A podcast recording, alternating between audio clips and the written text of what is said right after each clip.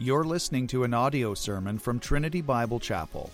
For more information, please visit our website at trinitybiblechapel.ca.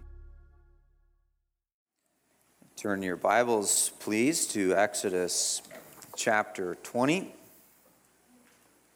As I read from God's law again this morning.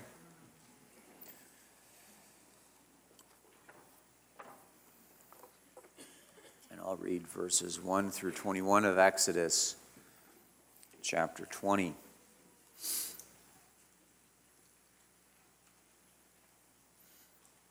Exodus chapter 20, beginning in verse 1.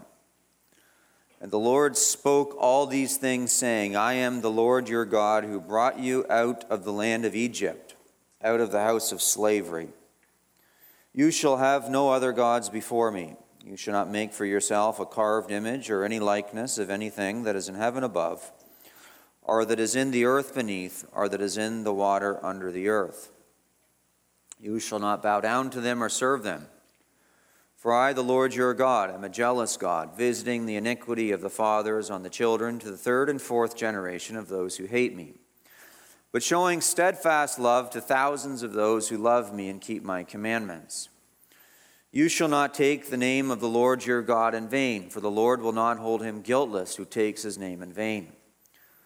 Remember the Sabbath day to keep it holy. Six days you shall labor and do all your work, but the seventh day is a Sabbath to the Lord your God. On it you shall not do any work, you or your son or your daughter, your male servant or your female servant, or your livestock, or the sojourner who is within your gates. For in six days the Lord made heaven and earth, the sea and all that is in them, and rested on the seventh day. Therefore the Lord blessed the Sabbath day and made it holy. Honor your father and your mother, that your days may be long in the land that the Lord your God is giving you. You shall not murder, you shall not commit adultery, you shall not steal, you shall not bear false witness against your neighbor. You shall not covet your neighbor's house, you shall not covet your neighbor's wife, or his male servant, or his female servant, or his ox, or his donkey, or anything that is your neighbor's. Now, when all the people saw the thunder and the flashes of lightning, and the sound of the trumpet and the mountains smoking, the people were afraid and trembled. And they stood far off and said to Moses, You speak to us, and we will listen, but do not let God speak to us, lest we die. Moses said to the people, Do not fear, for God has come to test you, that the fear of him may be before you, that you may not sin. The people stood far off, while Moses drew near to the thick darkness where God was. Please bow with me for a word of prayer. O God in heaven, we come having now read your law, and we pray that you would please write it on our hearts, that we would love righteousness, that we would hunger for righteousness, that our hearts would truly be meek. Forgive us for the absence of meekness and the absence of hunger for righteousness. And we please pray that you would replace it with a true presence of meekness and a true hunger for righteousness. I pray, dear God, that you would anoint the hearing and preaching of your word and you'd sanctify your people through it and you'd bless now uh, our time together as we fully depend upon you to minister to us, save sinners, and strengthen your church through the preaching of your word. In Christ's name, amen. So, we are in the Ten Commandments, as you know, and this is the natural law of God, and it's the constitution of reality. This is how the world works. The Ten Commandments. It's how the world works. It's how reality works. You want to know how the reality works in the normal or the moral realm? It's the law of God. And we're in this seventh commandment, which is the commandment, you shall not commit adultery. And what is stated is a prohibition, it also commands the very opposite act of righteousness. This is an interpretive principle that we need in applying God's law. When there's a prohibition, the prohibition stated also is commanding the opposite act of righteousness. And so, even as we should not commit adultery, you must not commit adultery. You must esteem marriage. You must enjoy marriage. You must be intimate in marriage. You must cultivate a healthy marriage. These are all aspects of this commandment. And so I've presented what I've done so far as I've looked at the seventh commandment as I talked about the commandment in general and the prohibition and what it prohibits. And then I spent a Sunday presenting a positive vision of what marriage actually is. And then last Sunday, I started to present to you the purpose of marriage with the hopes of helping you cultivate a sound biblical marriage. Well, this Sunday, I'm going to continue on with that. Whereas last week I talked about the design of marriage for your own sanctification and the design of marriage to prevent sexual immorality so that you are actually commanded positively to enjoy intimacy within the context of marriage and not withhold it. Well, there are other also purposes to marriage. And I want to talk about three more purposes that I see in Scripture for marriage.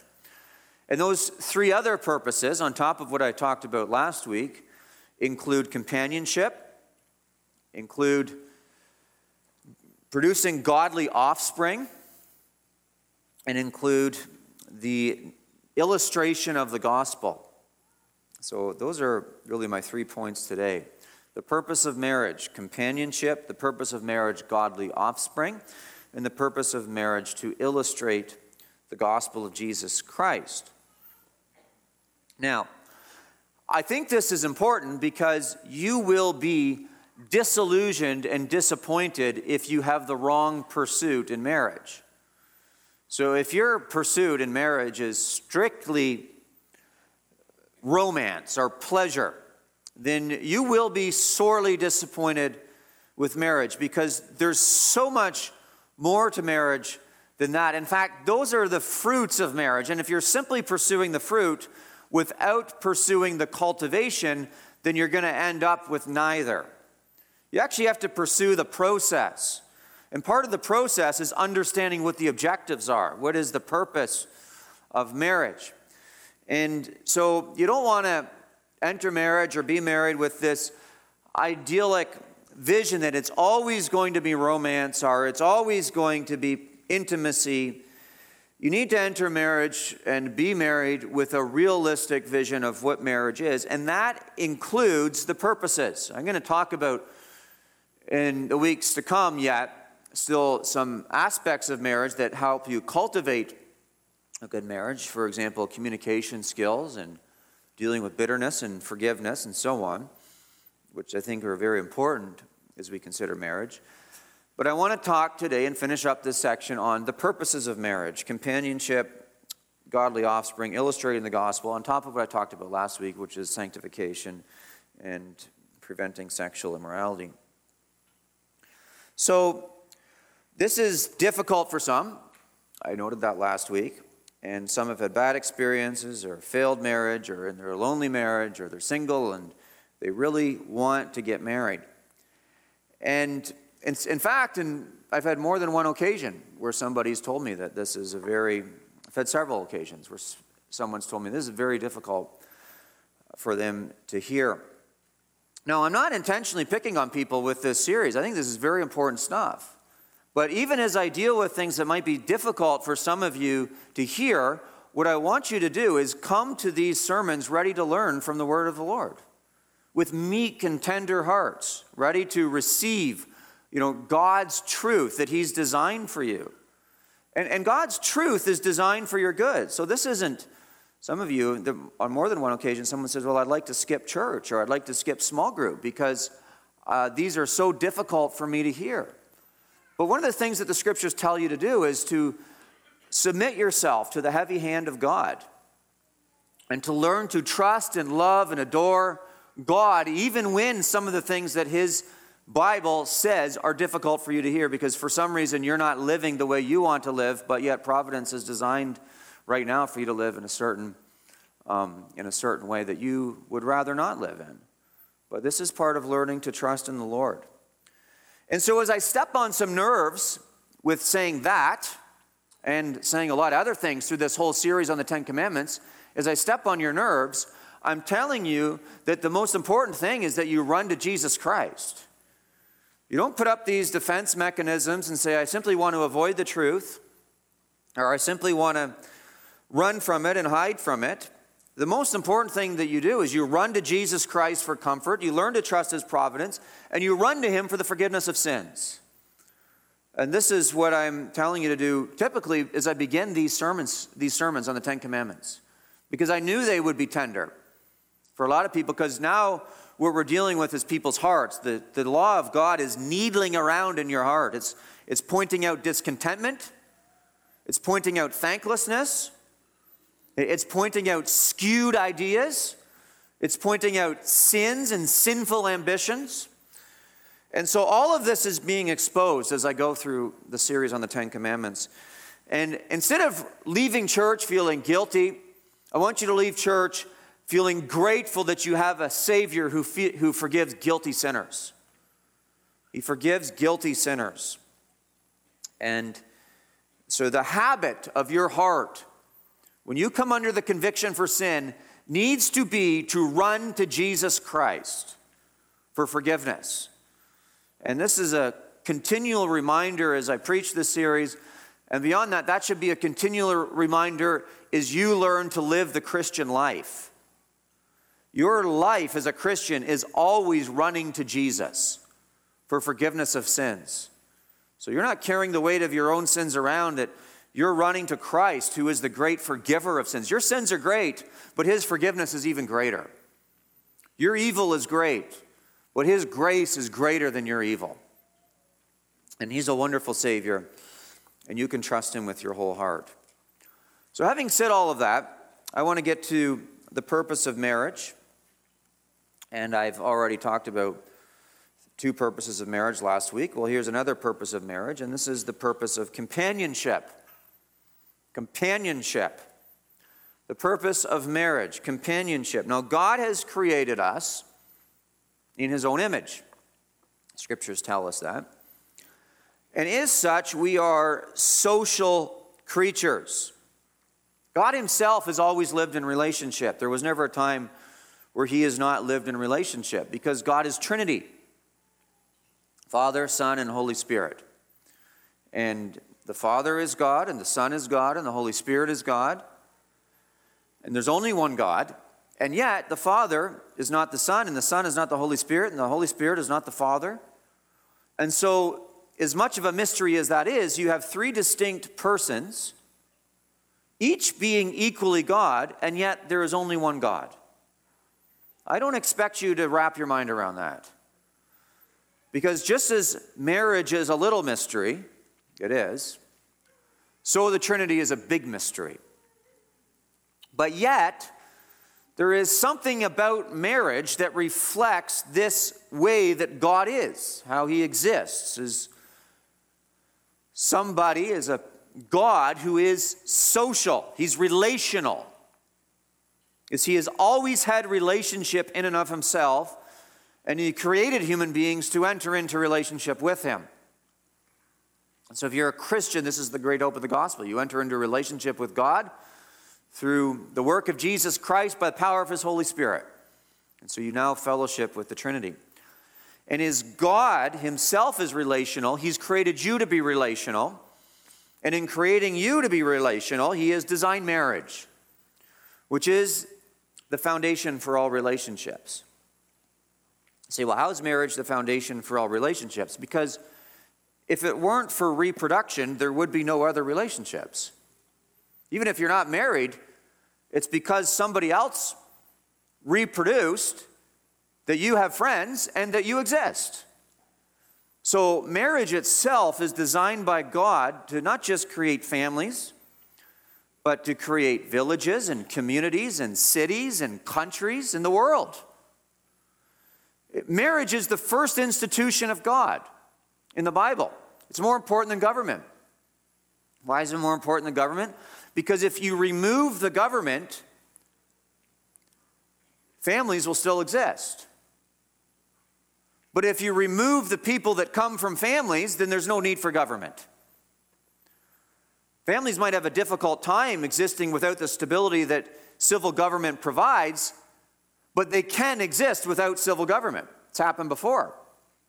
But civil government cannot exist without people which come from families.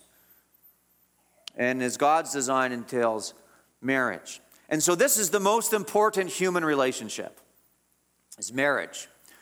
By God's design, marriage is the primary relationship. And it's one of the reasons marriage is important is because of its purpose in companionship. And from marriage, all other relationships flow. Marriage produces children, and children produce societies, and societies produce nations. And so I, I, talked a few weeks ago, as I talked just a little bit of a, a, rabbit trail here. I talked a few weeks ago about the importance of, of, of being a housewife for a married woman who has children. And, and one thing that I, I wish I'd emphasized more in that sermon is yes, this is a duty of God, but it's a great honor that's given of God. Because this is how nations are actually built.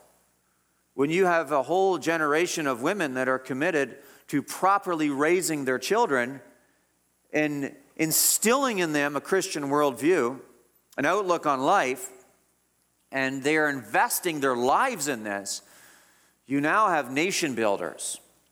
And so, those of you who are investing in changing diapers and, and nursing and making meals and cleaning laundry and mopping floors and, and all of these day to day things that some people might see as mundane, what you're actually doing is you're building a nation. Because it's from your home that nations will flow and, and produce. This is society building. There's nothing more important than it, I believe. And so, but as I've noted, this the purpose of marriage, one of the purposes of marriage is companionship. And so I've talked about this before, but in Genesis chapter 1, everything was good. God says, and it was good, and it was good, and it was good, and it was good, and it was good, and it was good, and it was good. Everything, and it was very good, right? That's how Genesis chapter 1 ends. It was very good. The creation of God was very good. But then you get to Genesis chapter 2, verse 18, and there's one thing that's not good, and that's that man is alone. God created us to be social. And so, what did God do? Well, He caused Adam to go into a deep sleep. He took a rib out of Adam and He used that rib to create a woman. Adam at last found his companion, his wife. And in finding his companion, his wife, he praised the Lord. And the scriptures tell us they were naked and were not ashamed within the intimacy of marriage. And so, this was God's purpose originally.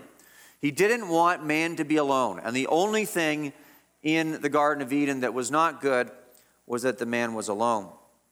And Jesus believed in this so much that he actually repeated it. So Jesus said in Matthew chapter 19, verse 4, he answered, Jesus is speaking about marriage and divorce here. Have you not read that he who created them from the beginning made them male and female in verse 5 and said, Therefore a man shall leave his father and his mother and hold fast to his wife, and the two shall become flesh. They are no longer two, but one. What therefore God has joined together, let no man put asunder or separate.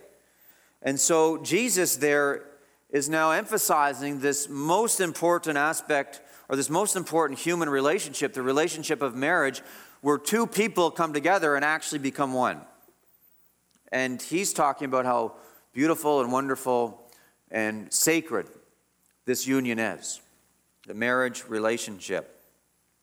And so Jesus repeats this emphasis in the Gospels, and it's left to us on the pages of Scripture. So, marriage itself, one of the reasons, one of the purposes for marriage is companionship to love and to be loved, to have someone to know and someone to be known by. A.W. Pink, I think, captures this very well with his statement. And God hath knit the bones and the sinews together for the strengthening of our bodies. So he puts our bodies together in his purpose for our strength. So he has ordained the joining of men, or man and woman together in wedlock for the strengthening of their lives. It's the joining together, it's the relationships, it's the coming together, and then it's out of that one relationship, multiple relationships like that, that even more relationships are formed because that's how children are supposed to be born, And then from that, that's how societies emerge. And there's different ways that this companionship plays out and benefits husbands and wives. We are to help each other. And one of the things that we are to do to help each other, husbands and wives are to help each other, is to avoid sin. And when one or the other falls into sin, it is the duty of the other to gently help him or her towards restoration. We are to encourage each other in righteousness. So, so, you, so I hope as you hear me talk up here about husbands leading their wives and wives submitting to your, their husbands, I hope you're not hearing me say that means that women aren't supposed to correct their husbands. I hope that's not, you're not hearing that. Because a wife who's going to help her husband is a wife who's gently going to point out his sin to him. And a husband who's going to bless and lead his wife is a husband who's going to point out her sin or her sin to her. And so this is working both ways. You're living within the context of, I mean, nobody knows you better than your wife. Nobody knows you better than your husband. And so God's put you in this most intimate of relationships so you can graciously and kindly help each other live more righteous lives. I can say that I'm a much better Christian for having been married to my wife for the two decades and plus that we've been together. Okay, I'm a much more patient man, I'm a much more gracious man, I'm much more tender with my children because of her, and I've learned a great deal from her. And so, part of living within the context of marriage is learning righteousness from each other, helping each other towards sanctification. This is part of the companionship process. This is why you have any Christian relationship. Why, why would you be in small groups? Some of you are in small groups, and we really encourage small groups in the church. For what purpose? For discipleship. So you can learn holiness. You can learn to be more like Jesus Christ. You get yourself with other Christians and sharpen each other. The scriptures say, as iron sharpens iron, so one man sharpens another.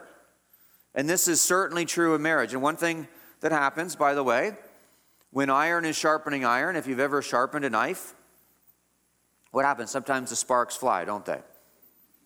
Okay? This is a normal aspect of life. I'm going to talk about conflict in a few weeks. Sometimes, sometimes things get kind of hot. This is a normal aspect of life. So if you've had conflict in your marriage, you're not alone. A good marriage, there will be healthy levels of conflict within it. As you learn to work things out, and even the process of working things out will bring about sanctification. As one man, or as iron sharpens iron, so one man sharpens another. And Paul talks about this in 1 Corinthians 7, verse 14.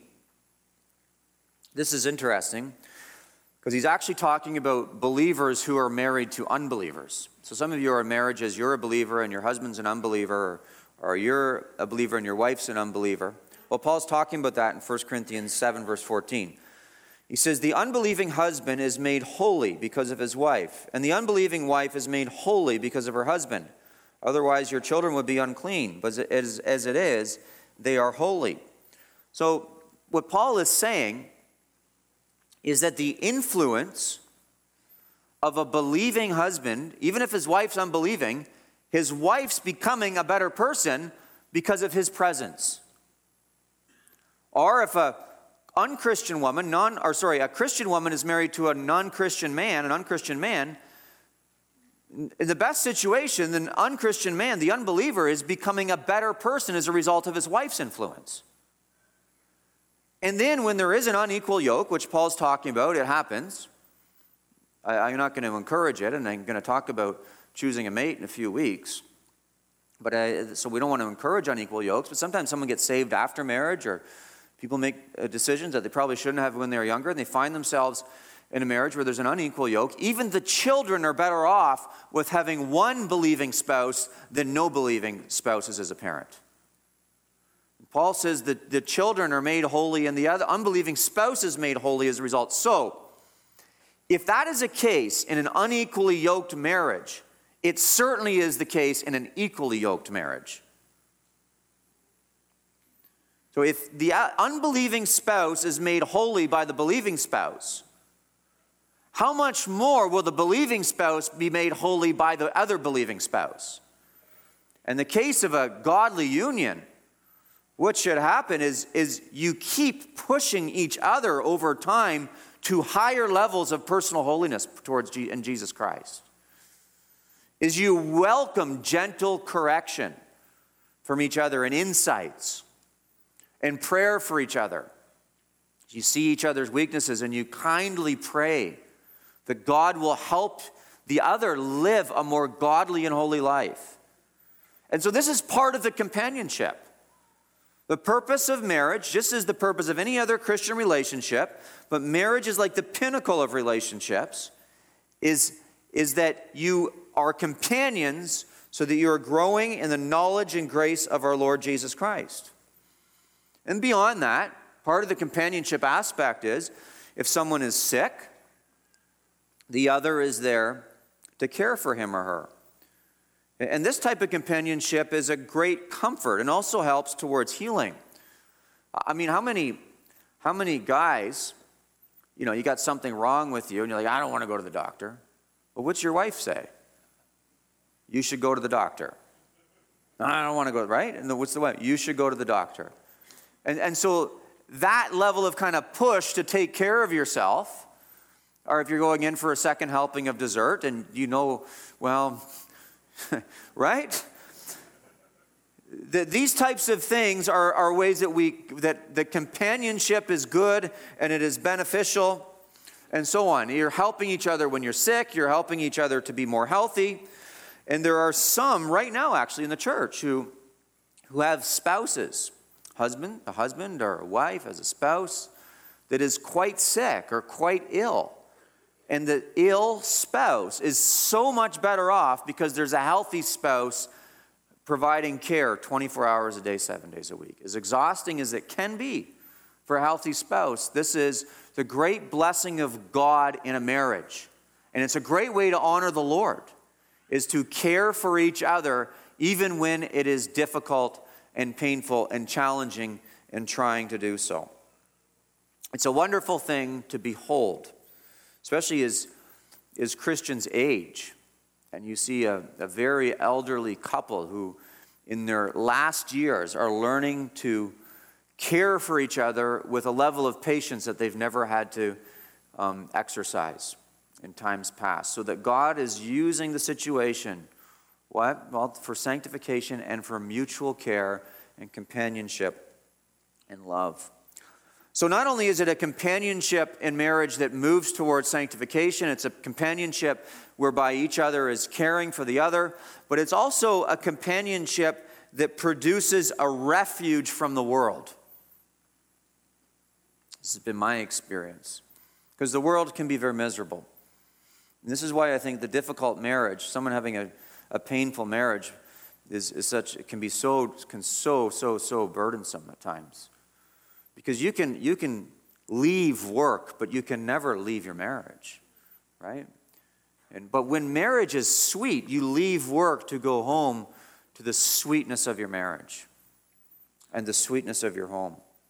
And so it provides kind of an edenic relief from the harsh realities of a godless world I really like this quote by John Angell James on this particular subject. And, and you and I can relate to this, hopefully. The springs of public and social life may be greatly corrupted. The nation in which he dwells may degenerate into licentiousness, into idolatry, or into the most daring infidelity. Can you relate to that? The nation in which you live has degenerated into the most gross infidelity. Retiring then to this most sacred enclosure, he may entrench himself and there, lifting up a standard for God, either wait the approach of better days or leave a few behind him on whom the best blessings of those days will certainly descend. What is marriage? Well, marriage is a refuge from the world where you go to wait for better days or, if you won't see the better days, where you go to raise a generation that will enjoy the better days. Because better days are yet to come. And so marriage is a little reprieve, it's a little shelter. The home life is a little shelter from the miserable storms that we face and the accursed reign of sin in this wicked world. And this all comes from the companionship. The companionship produces societies which produce more companionship. The companionship helps towards holiness as each other learns to help each other along the way. The companionship is there so that you can help each other when you are sick. And the companionship provides a refuge from a sin cursed world. The companionship of marriage is a beautiful thing. The purpose of marriage, companionship. Companionship. I'll give you another purpose of marriage. First one there was companionship. And here's another one the purpose of marriage to raise godly offspring. To raise godly offspring. I'll give you a little story as I start off this point. We were going through the airport a few weeks ago because my whole family went out to Alberta and we had an enjoyable time together. But is my wife went through security, which is always a pleasant experience, especially with six kids. Um, the lady who was running security kind of grunted at her when she told her that all the six kids were hers. What's wrong with you? Right? And that's, that tells you the state of our world right now. Is that children are seen, if you have many children, it's seen to be stupidity or, or folly. You know, socially, it would be unacceptable um, to publicly grunt and bemoan a woman who just told you she was divorced six times. You, you, it would be unacceptable to say, What's wrong with you? Right? It, it would be unacceptable to publicly and moan and grunt um, and many other occasions where someone would indeed even confess to six different types of sin. But when it's socially acceptable, and in fact, it's more common for people to groan and bemoan the fact that someone has a lot of kids instead of rejoice over that, that ought to tell you that we're living among Canaanites. So, this is a, a very hateful generation that we live in that hates life. And it's a generation that celebrates the destruction of life and what they perceive as freedom from children. So they might sound like us and even look like us and dress like us, but they are not us. They are Canaanites with that type of an attitude. But Christians should honor mothers and should honor, have a special honor for pregnant women who are carrying children. And this is why, if you see a pregnant woman that comes into the room and there's nowhere for her to sit, you give her your seat. And you provide very special care and special honor for a pregnant woman because she is caring for life in her very body. And to us as Christians, the raising of children, not just the bearing of children, but the raising of children is the most important task. And children are to be received as great gifts from God. There is a purpose in marriage, and a purpose in marriage is to produce godly offspring. So Genesis 127 to 28, I'll read it for you, speaks of this. On the first pages of the Bible, the beauty of of bearing children. 127 through 28, it says, So God created man in his own image, in the image of God he created him, male and female he created them. And God blessed them, and God said to them, Be fruitful and multiply, and fill the earth and subdue it, and have dominion over the fish of the sea, and over the birds of the heavens, and over every living thing that moves on the earth. And then in Genesis 2, verse 10, we're told that a river flowed out of Eden to water the garden, and there it divided into four rivers. And so, what's happening here is we know that Adam and Eve are in the Garden of Eden. We know that a river is flowing out of the Garden of Eden, and we know that God's told Adam and Eve to be fruitful, multiply, and fill the earth. So, what, they're on top of a big hill if the rivers are flowing out of it. And they're looking over the horizon, and they have this garden on a hill. and the rest of the world is untamed wilderness. And Adam and Eve, their task is to go out and to tame the wilderness, to turn it into a garden. And then God says, and this is how you're going to do it you're going to do it by being fruitful and multiplying, by having children, by reproducing yourself in the lives of your children, so your children are going to extend the boundaries of Eden. And your children are going to fill the earth. So the children, in this sense, are part of God's perfect plan to fill the earth, not just with people, but with people who praise his name. Now, of course, on this side of the fall, it's, it's, it's not necessarily an untamed wilderness, although it is in some aspects, but it's a wilderness of sin. And so, what the job of the parent now is to do is not just to produce offspring, but to produce offspring and disciple them in a way so they launch out of the home and not expand, expand the boundaries of Eden, but expand the boundaries of the kingdom of God so that his worshiping people are found in the face of the earth.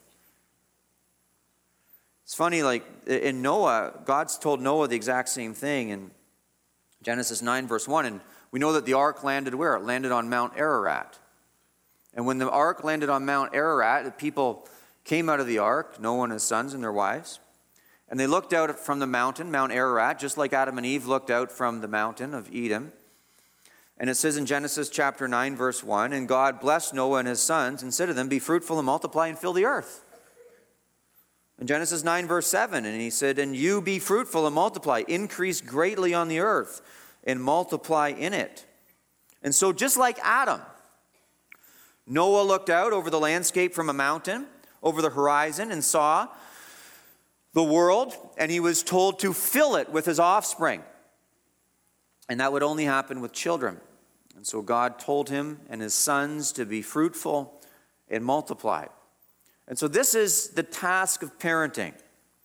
The task of parenting to be fruitful and multiply and fill the earth with godly offspring from the mountain. God declared actually through the prophet Malachi, he told him the purpose of marriage said in Malachi chapter 2, verse 14, he said, But you say, Why does he not?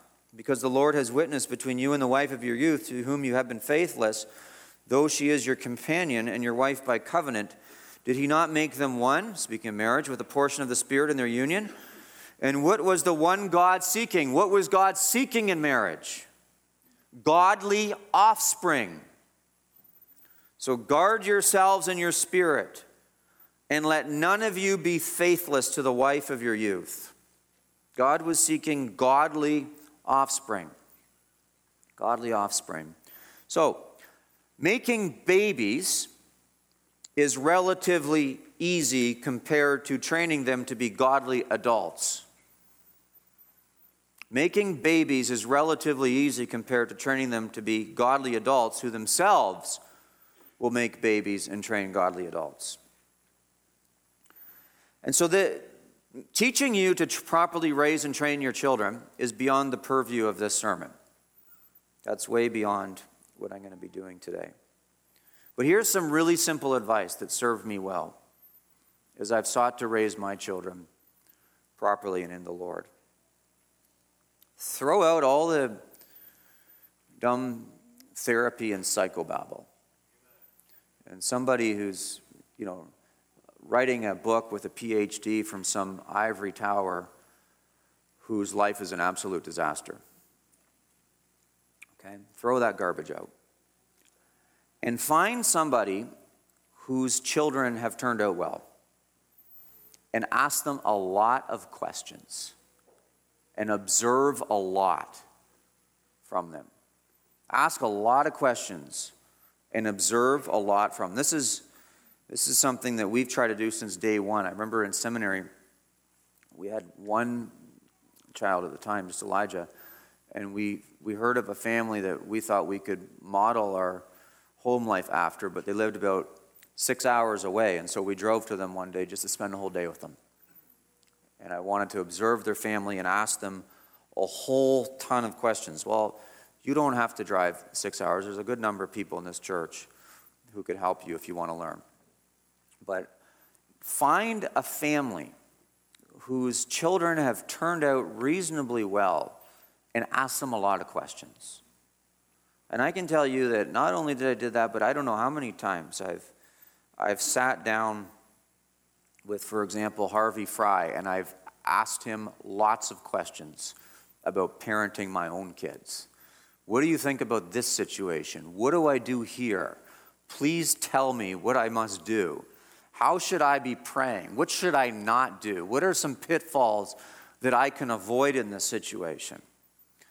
And I think too many parents, when it comes to raising your children, are passive. And they figured things will just turn out okay, but God uses means. And so if you were if you were to raise cattle and you'd never had any experience with farming, you know nothing about cattle, you don't even know anything about animals, you would be foolish to buy a ranch and buy a whole bunch of cattle and not ask anyone any questions and not watch anyone who's done it successfully. How much more with children? How much more with children? And the, like children are so much more precious than cattle. And so, if you want to raise your children properly and you want to do it right, you need to surround yourself with people. I, I, I remember one man in this church he, he and his wife have a number of children. I won't tell you who he is. Speaking about learning how to parent. They have a bunch of little kids. And then he mentioned another family in the church. And he said, I learned more by watching them over dinner than I would learn reading 10 books. And that is the absolute truth. Is you learn how to do this by watching people who've done it successfully. And some of you, that just might mean your parents. Maybe your parents done a good job, and you know, a wise parent isn't going to meddle with their married children's affairs. But a wise child, if if his parents have done a good job, will ask his parents lots of advice, which my wife and I have done from time to time with our in laws as it pertains to the raising of our own children. Ask them lots of advice. What do you think about this? How should I deal with this situation? You've dealt with it before. What should I be doing? But the problem is, we live in a world where everyone's, you know, how dare you tell me anything about my kids? Like, if somebody comes up to you in, in the church and, and they see that things aren't going well in your home and they want to talk to you about it, likely it's coming out of a heart of love and it would not be an act of meekness on your part to get really defensive. Because they might see something that you don't see. And so Part of the purpose of marriage is to raise godly offspring. And God uses means to do this. He uses means. I'm not up here saying there's a magical formula. And sometimes, even if a, a really good farmer, sometimes there can be a hailstorm that comes in that destroys the crop. And those things are beyond your control. And so every now and then that happens. But typically, there's a way to farm. There's a way to do animal husbandry. There's a way to raise children properly. And so, if you want to learn how to do it, find people who are doing it properly. But the biblical vision for family life is that the home is that the home is a busy place teeming with life. So Psalm 128 verse 3 it says, one of the promises of, of the man who fears the Lord. Blessed is the man who fears the Lord. Your wife will be like a fruitful vine within your house. Your children will be like olive shoots around your table. Okay? I'm not up here prescribing a set number of children for your home. That's not what I'm doing. Some people have health issues and can't control things, and everyone has different capacities. But what I am saying is that the idea of welcoming life into your home is a wonderful idea because this is the vision of the man who fears the Lord. Some of you have been unable to do this, and I know it's a very difficult situation. I've prayed with you a number about that and will continue to pray, and I know the Lord hears your prayers and counts your tears in a bottle. But for those who can have children, you have this beautiful vision of the home being filled with life. And I absolutely, I mean, I, I don't think there's, there's very few things I delight in more than having a full kitchen. with you know the sound of plates and laughter and and you know spirited debate and noise and eating food together. I thoroughly enjoy that. And this is a great blessing to just sit back and watch it. So the vision entails what we just saw in Psalm 128, but the vision is beyond that. The vision is beyond having a, a noisy house. And, and by the way, like, you know, a noisy house means that the house needs cleaned more and it makes more work. So if you have a really good yield this way in this year in, in farming, and you know, say you have an apple orchard and you have a whole bunch of apples this year and a really good crop, well, guess what? That means there's more work. There's more heavy lifting. Well, this is the case with, with reproduction too. If you have a lot of children, there's more work and there's more heavy lifting um, with the more blessings there are. But Psalm 127, verse 5 says, Blessed is the man who fills his quiver with them. He shall not be put to shame when he speaks with his enemies in the gate. So the vision here is that when you go to war, your kids go to war with you. And they stand up with you. And so you have the vision of the family when it's young and the, and the kids everywhere, or the grandkids everywhere, and then the family when it's old. And the children have been trained and they've learned to fear the Lord, and they've grown up in the context of a God fearing home, and, and proper principles have been applied, and God's blessed those principles that have been applied. And then they grow up, and then they become your weapons as you fight the enemy. So that your job is a quiver full of arrows, the arrows are on the back. It's, it's like saying, you know, Children are like 556 rounds, and blessed is the man whose magazines are full of them. That's essentially what it's saying. Okay? You, you, you train them up to, you know, this is like ammunition reserves. Right? You're stockpiling ammo by having kids.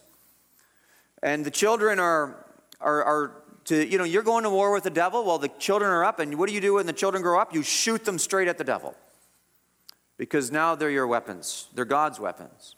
And you've trained them to be served, serving the Lord. And, I, and I'll tell you this as I talk about children and raising godly offspring, I have never met a happily married couple who wish they had less kids. Maybe they're out there. But I never met a happily married couple who said, I wish I had less kids. But I met a lot of happily married couples who say they wish they had more kids. I'll say that as you consider your own family. And I can say that personally. I have six, and I would welcome some more, okay? Because I love them, and I love family life, and it's one of the greatest joys. But here's the purpose of marriage the purpose of marriage, one, today, companionship. The purpose of marriage, two, today, raise godly offspring. One is companionship, two is raise godly offspring. Three, here's a third purpose, and this is what I'm going to end on. The purpose of marriage to illustrate the gospel of Jesus Christ, to point to the gospel. Marriage is a temporary union, it's only temporary, that points to an eternal union.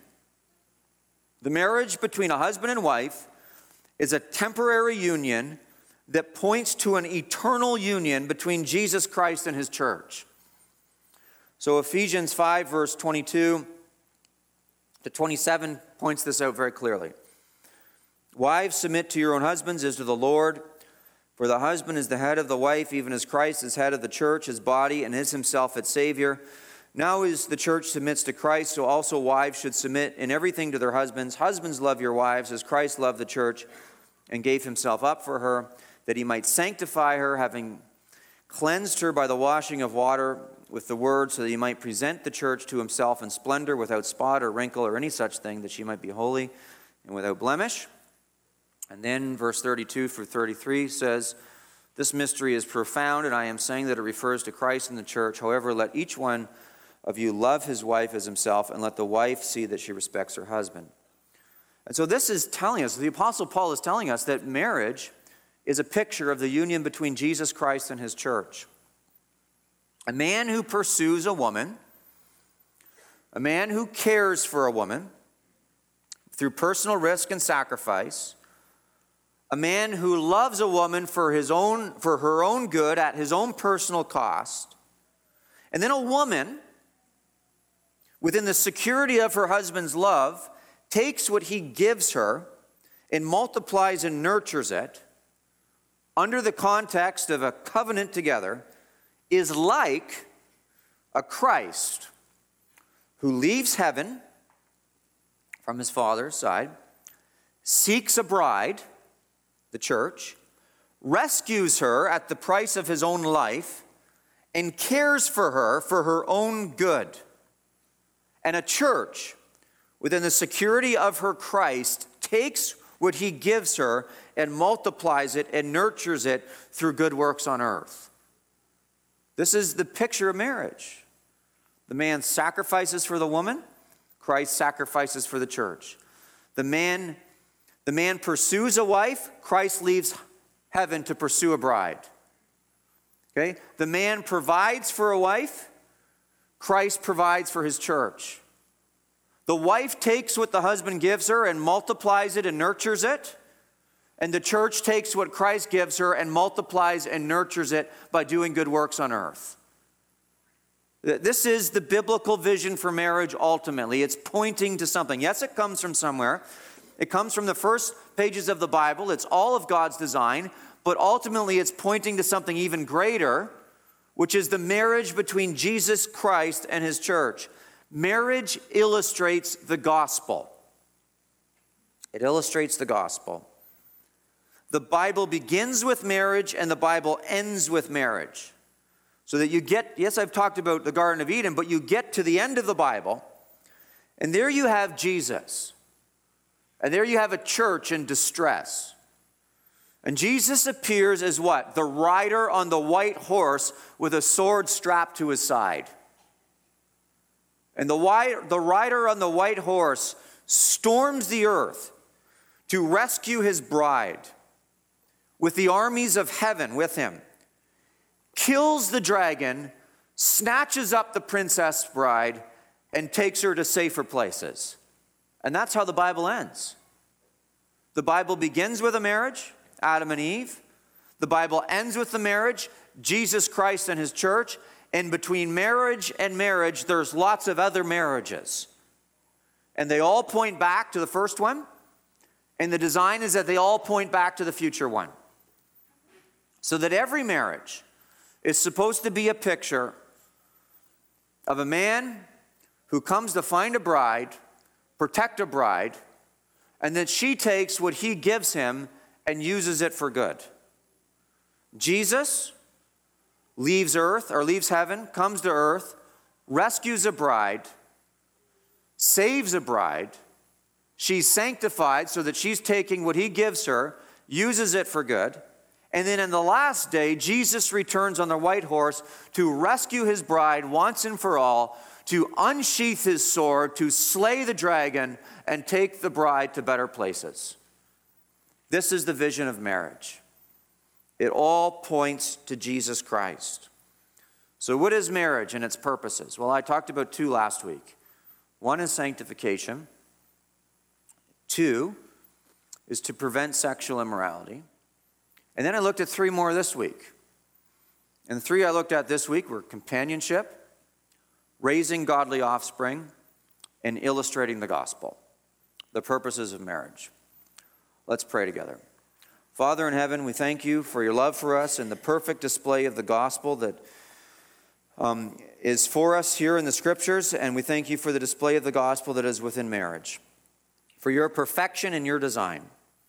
I pray that you would strengthen the marriages of this church for those who need help with their marriages and the raising of their children, that they would seek help and they would find it, and that you would provide for them, that you would sanctify them, and their children would be raised properly in a way that honors the Lord. We thank you for your love for us and your kindness towards us. We thank you for Jesus Christ our Savior, and it's in his name we pray. Amen.